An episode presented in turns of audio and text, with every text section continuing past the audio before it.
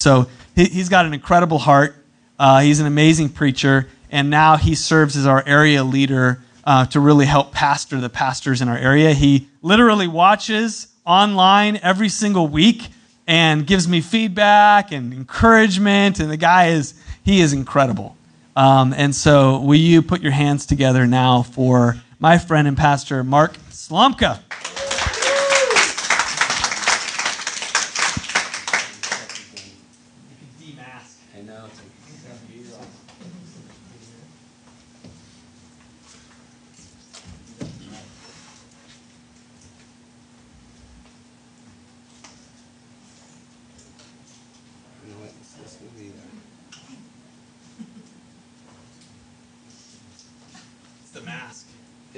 Mask. 17 reps later.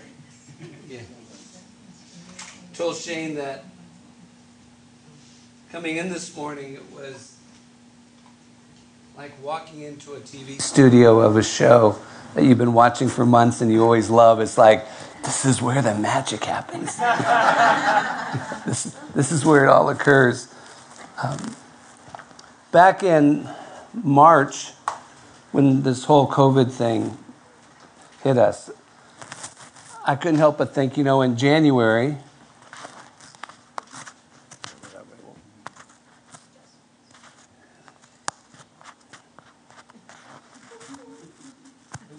Sorry, online. Is that better? Perfect, Mark. hey, this is the most stressed up I've gotten in months. but when this whole COVID thing started, uh, pastors Larissa and Vince Madrano at Faith Community, where I used to pastor, uh, had asked me to to preach one Sunday, and this is when everything was online, and so uh, I said, "Okay, I'll set up my camera and film in front of the camera." That was the worst experience I have ever had in my life. There was nothing life giving about it. It was painful.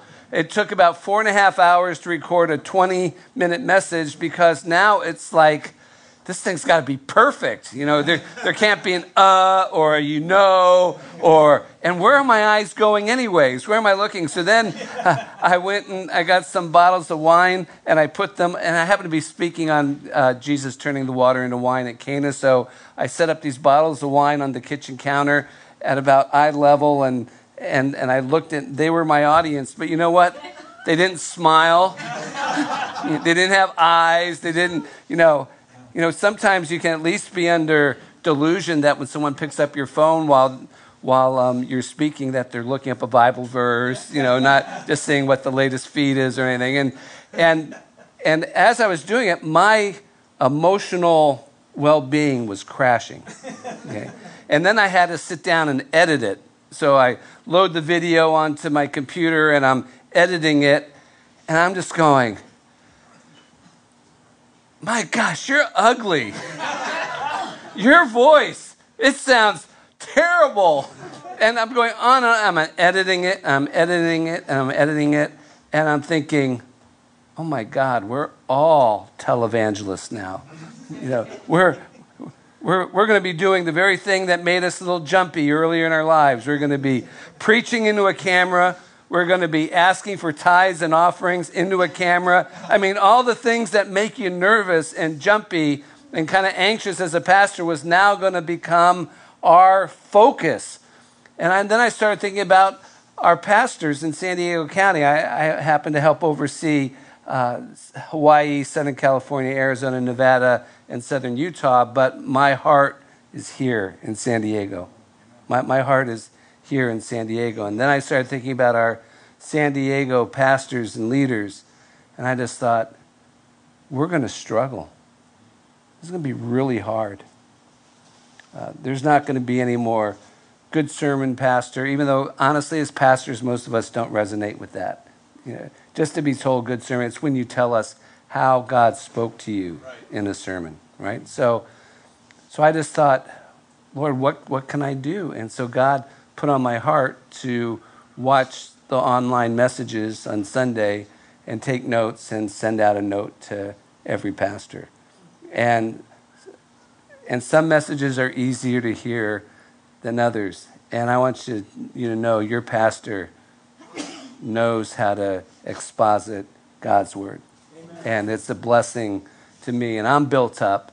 And so it's great when you're a fanboy that you get to come on set and, and see everything.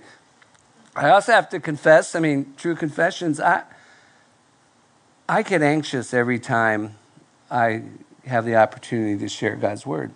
It's, it's been a part of me ever since I felt God call me to be a pastor. I was raised in a Jewish home, uh, was bar mitzvahed, uh, was confirmed as when I was 15, and uh, when I felt when after I came to Christ and I felt God call me to be a pastor, I didn't know what that meant. I, I honestly didn't know what that meant. But then when this whole preaching thing, I realized that that's what pastors do.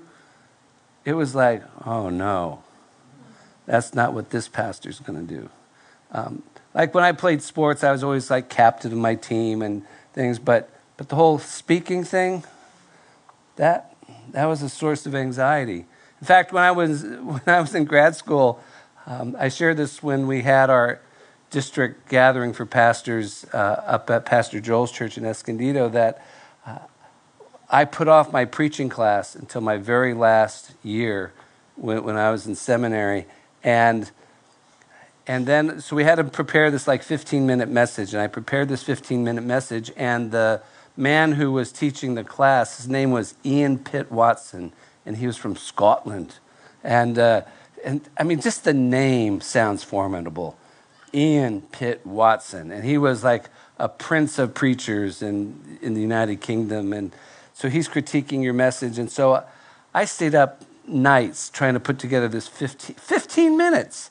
I think I lost 20 pounds preparing this 15 minute message. And, and it, was, it was horrible. I mean, it, it was horrible. And I remember going in, and now it was almost like a competitive defiance for those of you who go into a sports event and you know you're the underdog, it kind of amps you up even more because now it's like at a competitive defiance. You know, I might lose, but they're going to remember this loss. You know, it's like, you know, in whatever capacity it is, you know, you're, they're going to remember it. And so I went in there and my adrenaline was up out of proportion to the quality of what I was going to be delivering. And and one of the things I realized is that, and you'll suffer with it a little bit today, is that I kind of have this nasal tone, and and even and back then there was just even a worse monotone, and so I stood up and I got my message. And listen, I have friends in the class that as I'm speaking, they're going, they're just looking now. They can't make eye contact with me but I was going to be the defiant one. And I powered through it. And when it was all done, he would critique your message. And so I finished the message and I stood there and I just stared at him. and he looked at me and he looked up and then he looked at me and there was this prolonged silence in the room and it was like I was feeling good. It was like, I may have lost, but I've left the preacher speechless, you know, the, the critique man speechless. I mean, this was going to be a hidden victory for, for me. Out of the depths of my poverty, this was going to be a win. And then he stood up, and in his rich Scottish accent, he looks at me. And he, like someone in, in, in Britain, when they address a student in a class, they call you by your last name, and so it's Mr. Slomka. And so uh, he, he stands up out of his chair and he looks at me and he goes, Mr. Slomka. And I'm just thinking to myself, yeah, come on, bring it. You know, you always find something positive to say in everyone's message. Uh, ain't going to happen this time. You know, and he looks at me and goes, Mr. Slomka, has anyone ever told you you have dynamic monotone. I thought, that's me. No one has ever gotten that compliment before. I have dynamic monotone. And you know, the funny thing is, as pastors, we're so insecure about preaching that if, if someone has an edge that we can kind of adopt to make people laugh or things, and we hear that other pastor do it, then we want to copy that. And so I realize when I share that with pastors and they laugh, then, then they, it's kind of like, oh, I wish I had dynamic monotone. you know, I, I, wish that was me. But to this day, I, I, I do have a mild anxiety uh, when, when I preach. And, and now I'm, you're the first time I've preached in front of a live congregation, live community, since February. And um, it's, and so as I was driving over here this morning, I was thinking, you know, Lord, I'm, I'm feeling a little anxious this morning. But you know what? I thank God for that. I, I, I, I've always thanked God for that because it's a serious thing when we share the Word of God with others because there's a lot of words we can share, right? There's a, and there's a lot of words flying in our culture and nation right now. But what we're not hearing is the Word of God. We're hearing people say that they speak in the name of God, but I don't hear it. I, I don't hear it. I don't discern it. I can't see a scripture. I can't, I can't, I can't see the heart of God. I love the name of your church. By the way, you know you've made it as a church when I can get in my car and and say, "Hey Shlomo," I won't say the word because I don't want everyone's phones going off. But I can say, "Hey Shlomo, directions to Heart Church Escondido," and then she comes back and she says, directing you to Heart Church Escondido, down to address and everything. I mean, I go to some church plants and I say, direct me to this, and I'm having a hard time finding that location. You know, but get my car, and as I'm driving over here, I'm, I'm thinking, yeah, a little anxious. Worship though so good. Thank you all, worship team. Yeah. But it's a, it's a joy to be here. And as we look at uh, the scriptures this morning, I want us to maybe receive them with a fresh heart. Yeah. You know, I'm going to look at a passage actually you looked at. I visited with Shane about it that I was reflecting on this passage a few weeks ago, and and um, and so I thought, even though you've gone through it, I'd like to go back and, and revisit it with you. So um, in a little bit, we're going to look at um, John chapter 14, verses 15 to 31. Um, but before we do so, one of the things that I, have had this kind of lifelong fascination with, amusement with, is, is last will and testament stories.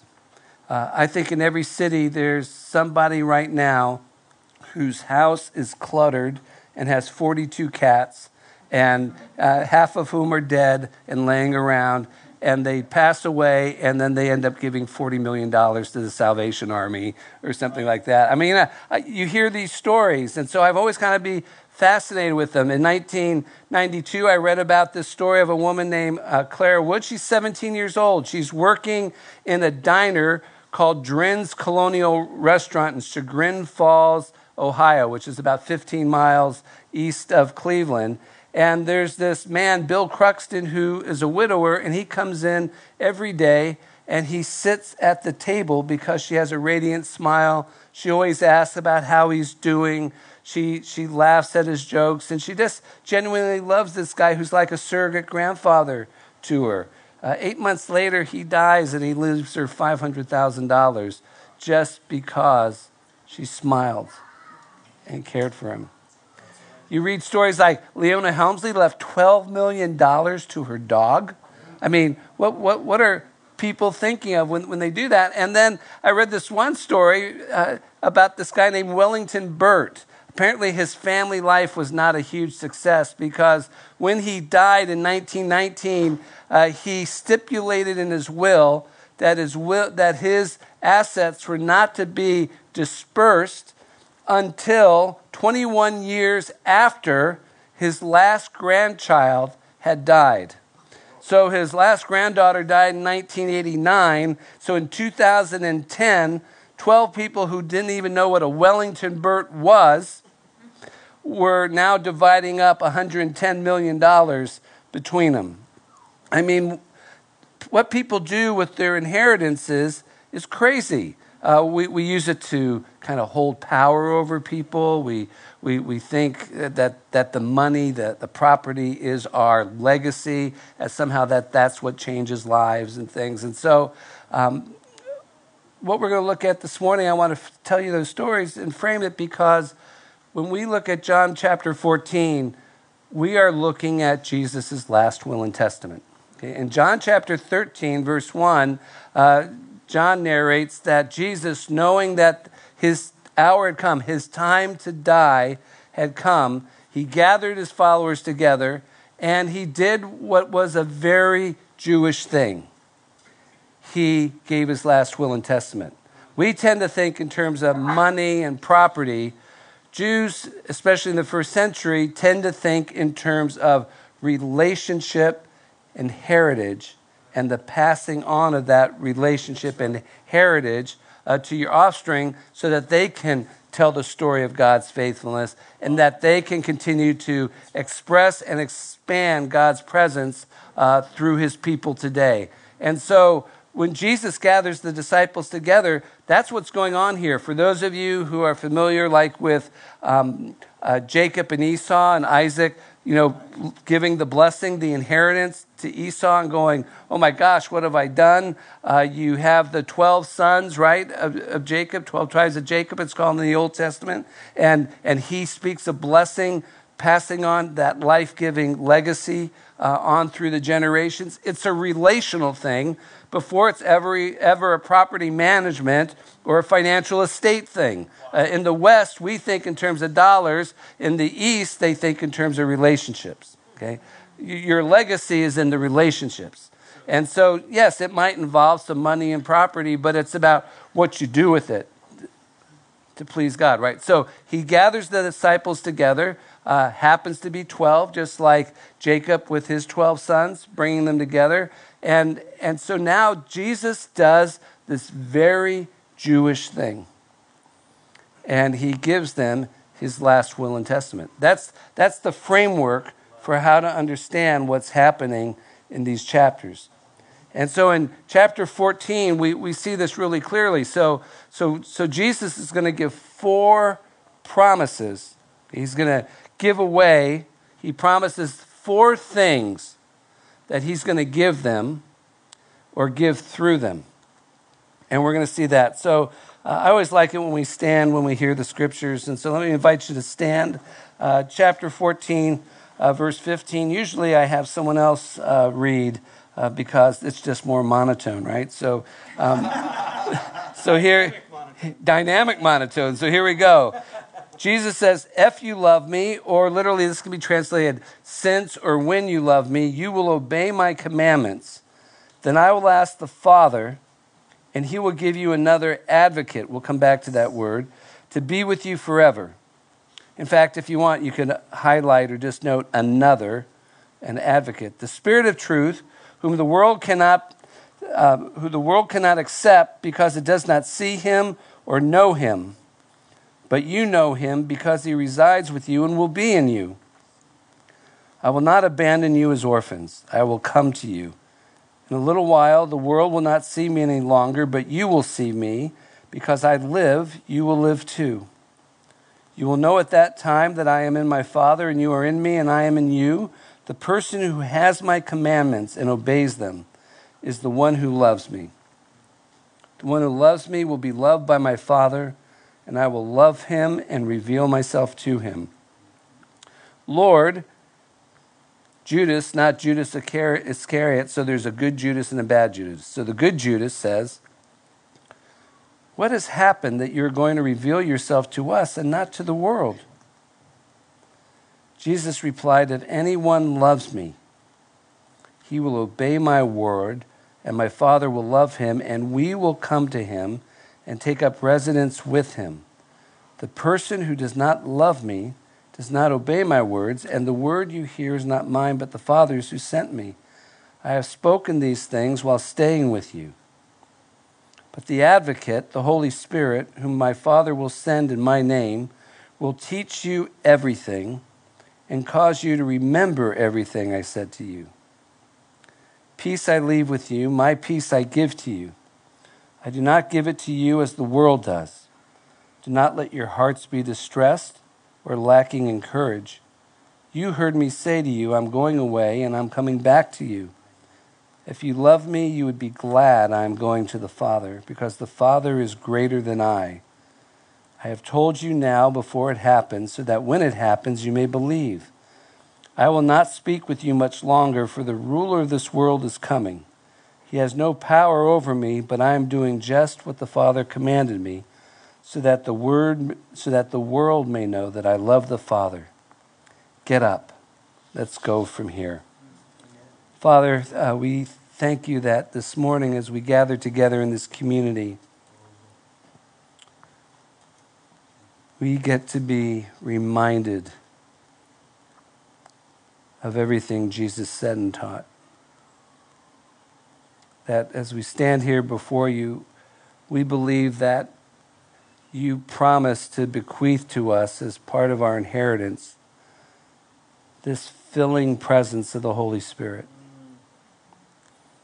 to teach and remind us. And so, Lord, we, we welcome you here this morning. We, we ask, Lord, and I ask in particular that we would all hear our shepherd's voice this morning.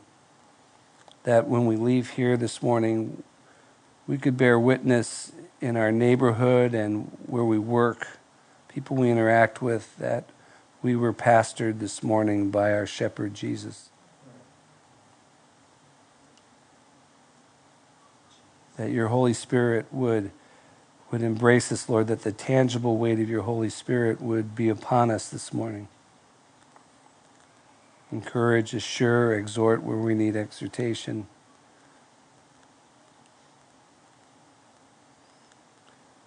But it would be you engaging us today, pastoring us towards yourself, we pray in Jesus' name. Amen. Amen. Go ahead, please, please be seated. So there's four things in this passage that I see that Jesus is promising to give us as an inheritance. And, and the first, and there's two, there's four things we're going to review, two things I want to dwell on with you. The first is, is that he, he promises us that we are going to be given the Holy Spirit. And he uses this, these two words. He's another advocate. In Greek, there's two words for another. One is another of the same kind, and then another is another of a different kind. And the word that's used here is the one that says another of the same kind. So another like me. And then he uses this word uh, advocate. And your Bible translation, some say advocate, some say helper, some say counselor. Um, uh, some, some old translations even say uh, defender because that word uh, in the Greek means all of those things. It means all of those things. But if you think about what is someone who's got your back all the time? What is someone who will stand up for you and, and be with you even when you stray? Uh, what is someone who will counsel you, uh, both in wisdom as well as counsel the soul, counsel the heart? Uh, Another way it gets translated is helper or encourager. What, what do we call someone who is a helper to us or an encourager? Uh, uh, that's a true friend. You know, and Jesus will say at one point, No longer do I call you servants, I'll call you friends. And so we have this kind of great picture of who Jesus is promising us. And he's promising us another like himself who's going to be a true and abiding friend. And so the first thing, as he promises us the Holy Spirit, is we learn the identity of the Holy Spirit. We, we learn that this Holy Spirit isn't like Casper on steroids. You know, he's, um, there's great, a man that I used to work for in England, he was preaching in Sweden, and his translator, uh, when we were there, he would translate. David was giving a message on the Holy Spirit, and the translator would translate for David. And every time uh, David would be talking and he'd say something referring to the Holy Spirit, uh, you'd hear these Swedish pastors just kind of chuckle. They'd be like, yeah, hide under their mouth, you know, under their hand. But you clearly like hear this like repetitive chuckle going on. And at the end of the message, this one Swedish pastor came up to him and, and said, um, That was a wonderful message today. Um, I just have a question. And David said, Sure. You know, what? He said, Who is this holy duck you were t- telling us about? it's all in the translation, right? So, so, so who is it? What's the identity of this person that Jesus is promising to give us when he's absent? And Jesus says, the identity of this person is that they're another me. And, and this person will be your true friend. Got your back, will encourage you, comfort you, teach you. True friend. So as he's, and then he spells out even more. He's, and he says, This friend will never leave you. So he tells us the identity of this Holy Spirit, and then he tells, he, he drives home the permanency of this Holy Spirit. And sometimes we're just so naturally born towards legalism uh, that, that we read this passage and we say, like, if you love me, then I'll ask God to give you the Holy Spirit. And so that makes us Im- immediately feel insecure. But, you know, you think about who, who's he talking to here? He's, he's talking to 12 people, one of whom will deny him, right? So now we're down to 11. And then he says, All of you will abandon me, all of you will leave me. One will deny me. I mean, this is hardly the stellar group that you're going to say, you know, I'm going to give you the Holy Spirit, but only if you love and obey me. I mean, if it's a done deal. That you may as well like say, I'm not giving you my inheritance until my last grandchild's been dead for 21 years, right? I mean, it's like so. So how, you know, how are we to think about this? I love the um, insight from one of the early church fathers, Augustine, who, who wrote this, if I can find it. He said, How can we love so as to receive him without whom we cannot love at all? Or how shall we keep the commandments so as to receive him without whom we have no power to keep the commandments? Or can it be that the love wherewith we love Christ has a prior place within us? so that by thus loving Christ and keeping his commandments, we become worthy of receiving the Holy Spirit? Can we think that way? Such a thought is altogether wrong. Is that great? Such a way of thinking about a gift is altogether wrong. He gives us the Holy Spirit because, like someone giving a gift through a will, it's the joy of the giver to give the gift regardless. And that's why we can count on this permanency of the Holy Spirit. So we have a picture of the identity, we are promised the permanency, and then he describes the ministry of the Holy Spirit. And there's this progression in the scriptures about what the ministry of the Holy Spirit looks like. And so because I think we're Americans and we're obsessed with power and experience, we immediately want to go to power and experience. But I think if we just follow this progression of the Holy Spirit as revealed by Jesus and given by Him in the New Testament, we see that first He tells us the Holy Spirit will do two things. He will teach you everything I said. And secondly, he will remind you of everything I said. That's the framework. So someday, when he reveals to us the experience and the power, we have a framework for that. So if, if the experience isn't aligned with everything he said, not just something like pluck, you know, plucked from a tree, you know, with the spare leaf, it's, it has to tie into everything Jesus said. And then this idea of the, of the Holy Spirit speaking us prophetically is He'll remind you. Uh, remind means to, to make relevant. So the Holy Spirit's going to make relevant for you everything you need to know. So, so Jesus is promising me in this last will and testament that, that because of everything he said, the Holy Spirit will remind me now. Everything that he said then will be reminded to me, given to me now, to teach me now in a way that's relevant for my life. So, so we have this general teaching, which is the word of Jesus, and then we have the specific or prophetic promise that the Holy Spirit will speak out of the abundance of, of Jesus' teaching and apply it to my life now. Make it relevant. We all like relevant, right? You know, make it practical. It's not my job to make this morning's message practical. Okay. That's not my job.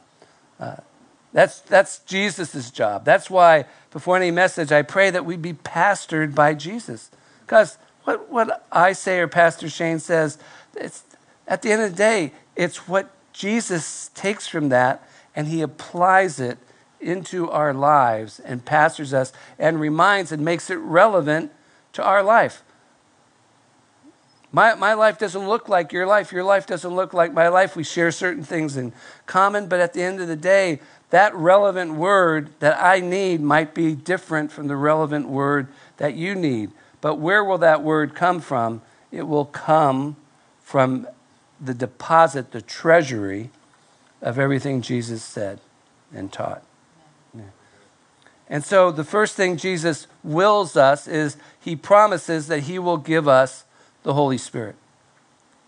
He will give us another true friend. The second thing that he promises, uh, which is really interesting, is, is result is, is that he says that the Father will love us.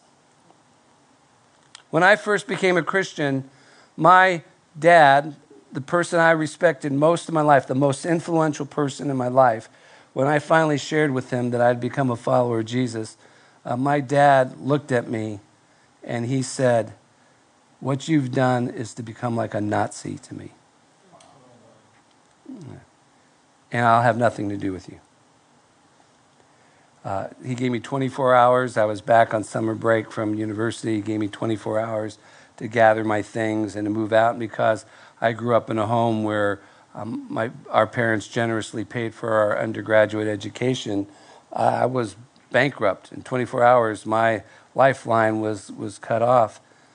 But God, it's, it's, to me, to this day, it's the most remarkable testimony I could share with you is it was like when my father said that, there was hurt but at the same time, there was no anger.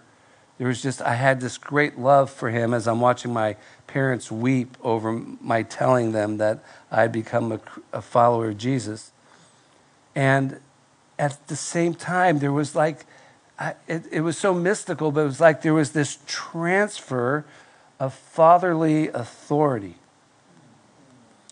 instantly. And I knew I was loved by God my Father. Uh, I, I knew it as sure as I knew anything. And, and He provided for me. He cared for me. Now, it's a long story, but I'll just say that by the end of my parents' lifetimes, I, I had the joy of burying both of them uh, with the understanding that I believe I'll see them in heaven because of how God ministered to them. To. But at the time, there was this transfer. And when my father, my earthly father, came back in my life, it was a wonderful thing. But he, he wasn't the father. He was my father, but he wasn't the my father. And there's, there's a huge distinction. So it grounds you. Um, and, and so Jesus promises them that, that I'll, I'm going to give you, bless you with the Holy Spirit. Secondly, I'm going to bless you with the assurance that God your Father will love you. I hear all the time about father wounds. You know, it's a, that father wound can be sealed when a father loves you. Um, we can endeavor to be the best fathers in the world. And let me tell you, if you came from an abusive home or, or a home where your father abandoned, let me tell you, no one has children with the, with the hope of, you know, let's have a baby so that we can screw up a life. Yeah. that's, you know, I've, I've waited my whole life to become an adult so I can have a baby and then just screw up their life. No one, no one thinks that way. That's the brokenness of the world that we live in. No one thinks that way, but it happens. So when Jesus, in his last will and testament, says, The Father will love you. I, centuries can change and you know cultures change, but the capacity of a family to be broken hasn't changed. So who knows what the life of the eleven in Jesus' circle was like? But they needed to know that the Father would love them. Third thing he, he promises, and this one's really kind of is, is good Judas says, This is great. You know, you're giving us our true friend forever. You're giving us the Father's love. But you're going, how will the world ever see this? And Jesus says, Well, third thing I'm giving away in my last will and testament is you. We're part of Jesus' last will and testament. He, says, I'm going to go to the Father, you're going to love him, and we're going to live in you. That's how the world's going to know my love. So Jesus promises to give the Holy Spirit. He promises to give us the Father's love. Third thing he promises is he's going to give us. Good news and bad news. Good news is you get all this stuff. Maybe for some of us, the bad news is, and now we're the ones that give it to the world. Yeah. Okay. The third promise Jesus promises to give as part of his last will and testament is his followers. We're it. There are going to be days where you and I can say, God, what were you thinking? I mean, me? Really? That I'm part of your last will and testament? There's, there's got to be better alternatives. You know, you, you who have all this wealth and command everything, it's us. It's us. It's us. And let me tell you, in 21st century, post election United States of America, it is on us to make sure it's us and not us with an agenda. Okay. okay. anything that would link Jesus to something other than the in the beginning was the word and the word was with God and the word was with God and the word became flesh and dwelt among us and now sends us. We cannot let that message be attached to any other message. No matter what our personal inclinations might be we cannot let our opinions, which are human and short term and limited, because we don't get God's view. Okay? We can't give anyone any other reason to be afraid of us, scared, insecure, feeling judged, anything except Jesus Christ. Amen, Okay, except Jesus Christ. Okay. Yeah. It, it is Him and Him alone and God promises to send us. The question is what's on our shirt? What's on our hat? What, what's, what message are we giving?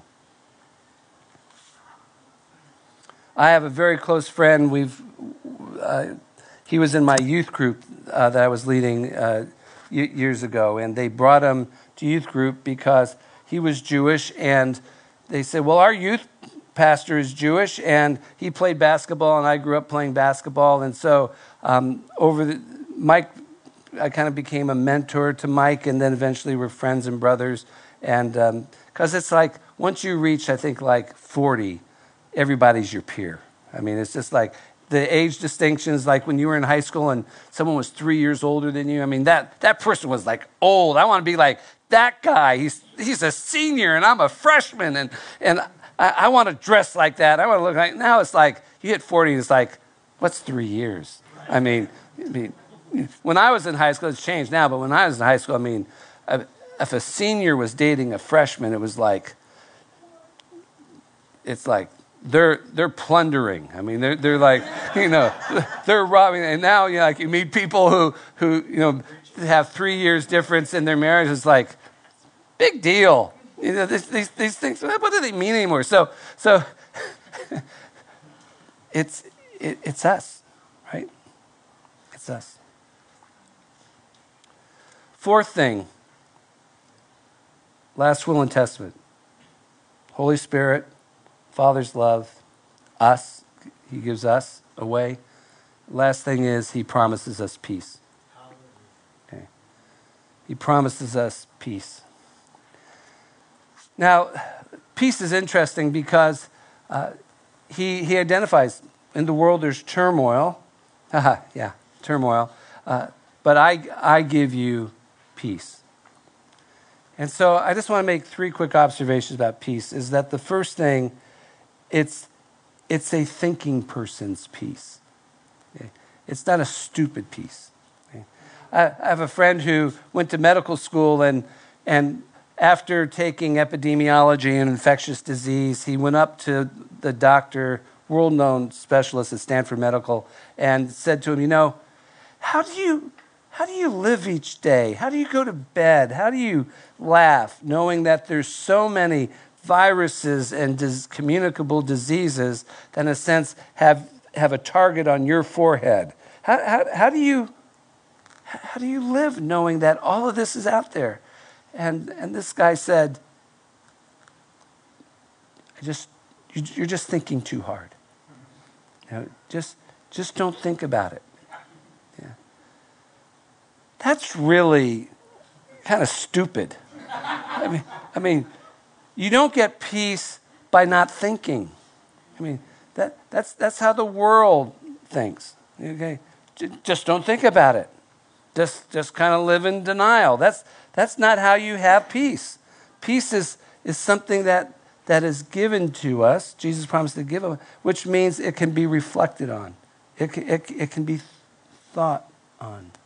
It's reasonable. How, how do I receive peace when I'm not feeling peaceful? It's, it's to think, reflect on Jesus. Let my imagination go wild as the Holy Spirit recalls in a relevant way something Jesus taught or said. It's not going into a state of denial. It's not chanting certain words as if just this mindless repetition of words gives peace. Second thing is peace is a spiritual experience. Love, love is a spiritual experience. Every human being who has experienced love has had a spiritual experience. Just think in your own lives, you know the difference between being liked and being loved. It's hard to define that, right? If if I said, Tell me the difference between being loved and liked, it's, kind of like, well, like does not equal love, but love has like as part of it, right? And so, but it's this experience. I have four daughters. Uh, they love rom coms. They they love romantic comedies, and and uh, so like big hits in our family are Father of the Bride one and two. Uh, there's some Chris, uh, the Family Stone at Christmas they watch every time. Uh, Holiday, I think it is, uh, gets watched every year at Christmas. Uh, my oldest daughter uh, was married. Uh, Thanksgiving is her favorite holiday of the year, so we gathered together up in the Bay Area over Thanksgiving. Family came in and friends from all over the world came in for it, and we cooked this Thanksgiving feast, and then we drove over from Santa Cruz over the hill to San Jose where the wedding was going to be. And uh, during Thanksgiving, as we were cooking these two 25 pound turkeys, I was feeling like as I was carrying them, I feel like this tightening in my neck and, and kind of this, like someone was like pushing on my chest and, and things. I'm just thinking, ah, this is just anxiety over my first wedding in the family and things. And, and um, so that night I got my parents situated in the hotel and got everything. And, and but as I'm lifting the luggage, I, at one point I have to sit down and this this is Thanksgiving night, and so um, I'm driving back, and my wife Carol was a little concerned for me, and so I I'm calling her up, and this is not like me at all. Uh, I say, um, she says, um, "How are you feeling?" I said, "Well, I'm feeling fine right now," and, and she says, "Well, do you think you'll be able to sleep tonight?" And I said, "Oh, come on, honey, I'm a man. I can compartmentalize anything." And and and and but this is the part that was unlike me. I said, "Will you be able to sleep tonight?" And she said, "No." And so I went to Good Samaritan Hospital uh, to emergency. They take my blood and everything, and doctor comes in and says to me, says, you didn't have any enzymes in your blood that would indicate you're having a heart event. And he goes through all the tests that they did and things, and he said, and that's why I'm admitting you. And I go, what? And he goes, that's why I'm admitting you. He says, you won't survive the weekend.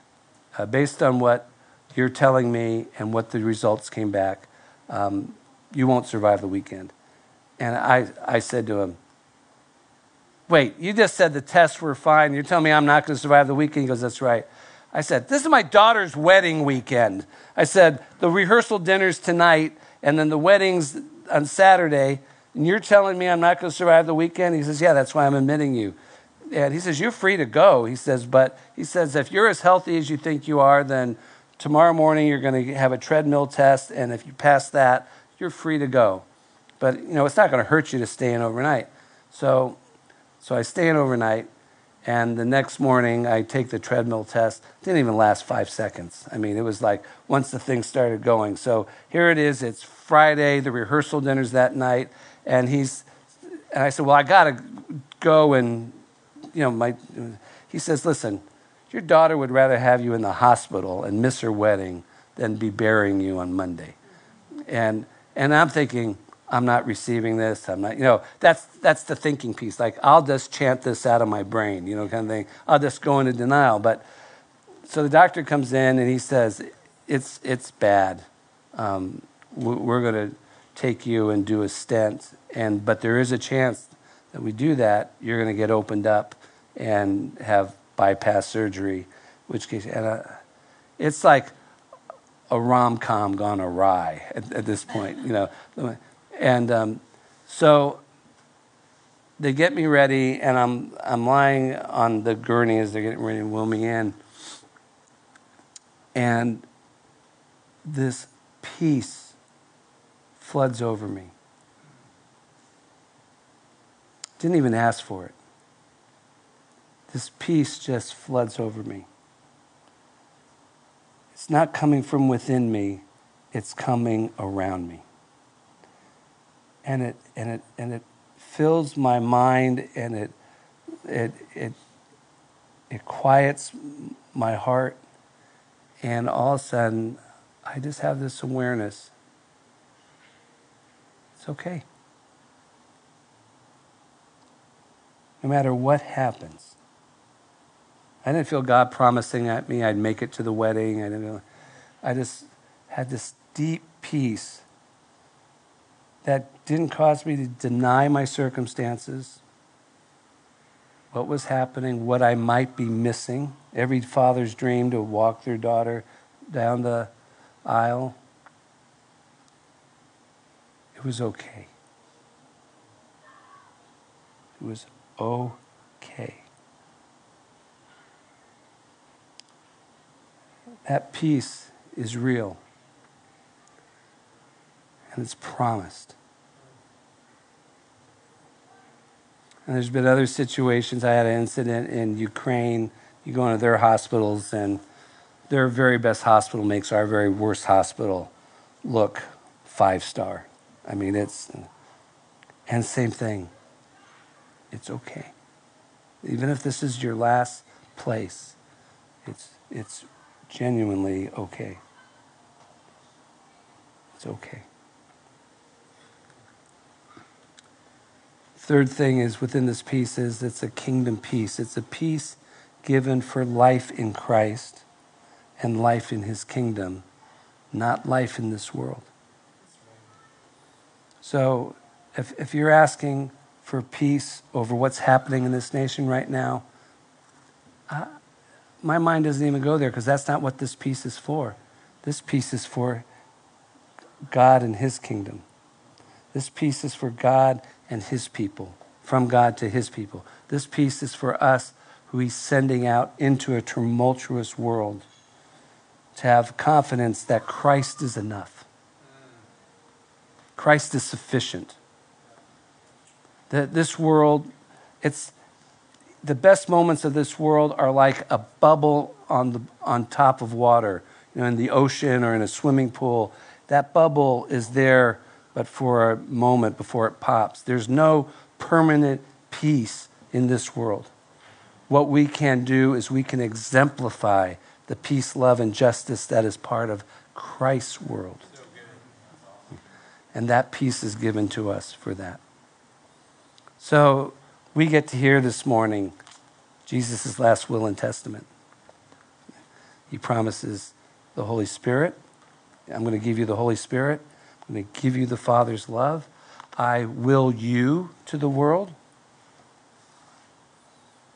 to show my love, and He wills to give us peace. Because that life giving relationship goes on.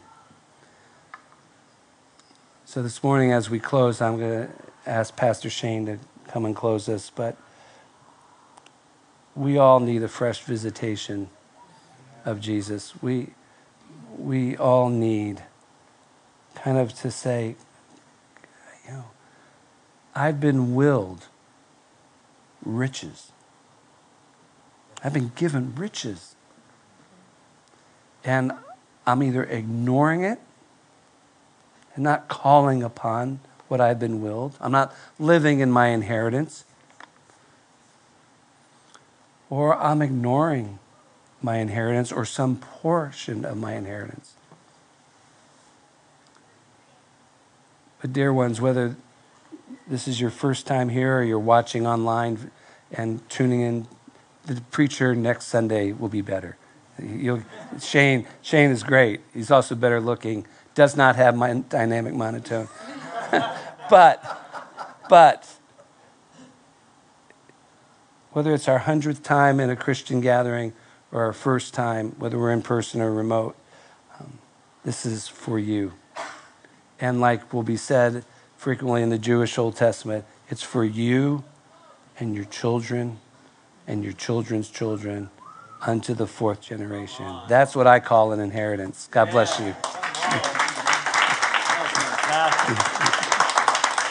Oh, good. Fantastic. Man, we're going to going to do a series on all four of those things. It's so rich. Gosh. Father God, we thank you for these moments that we've had. Lord, I don't, I don't, I don't want to gloss over the richness that, that we've received. And I believe that you, by your Spirit, as was spoken about this morning, that that revelation, the bringing to relevancy that the Holy Spirit does to each of the words of Jesus was different for all of us this morning, but unique to us. And so, God, I thank you for that. And now we ask as we go in the power of the Spirit with the Father's love abiding in us as we're given to the world, and now we have a peace that um, is supernatural.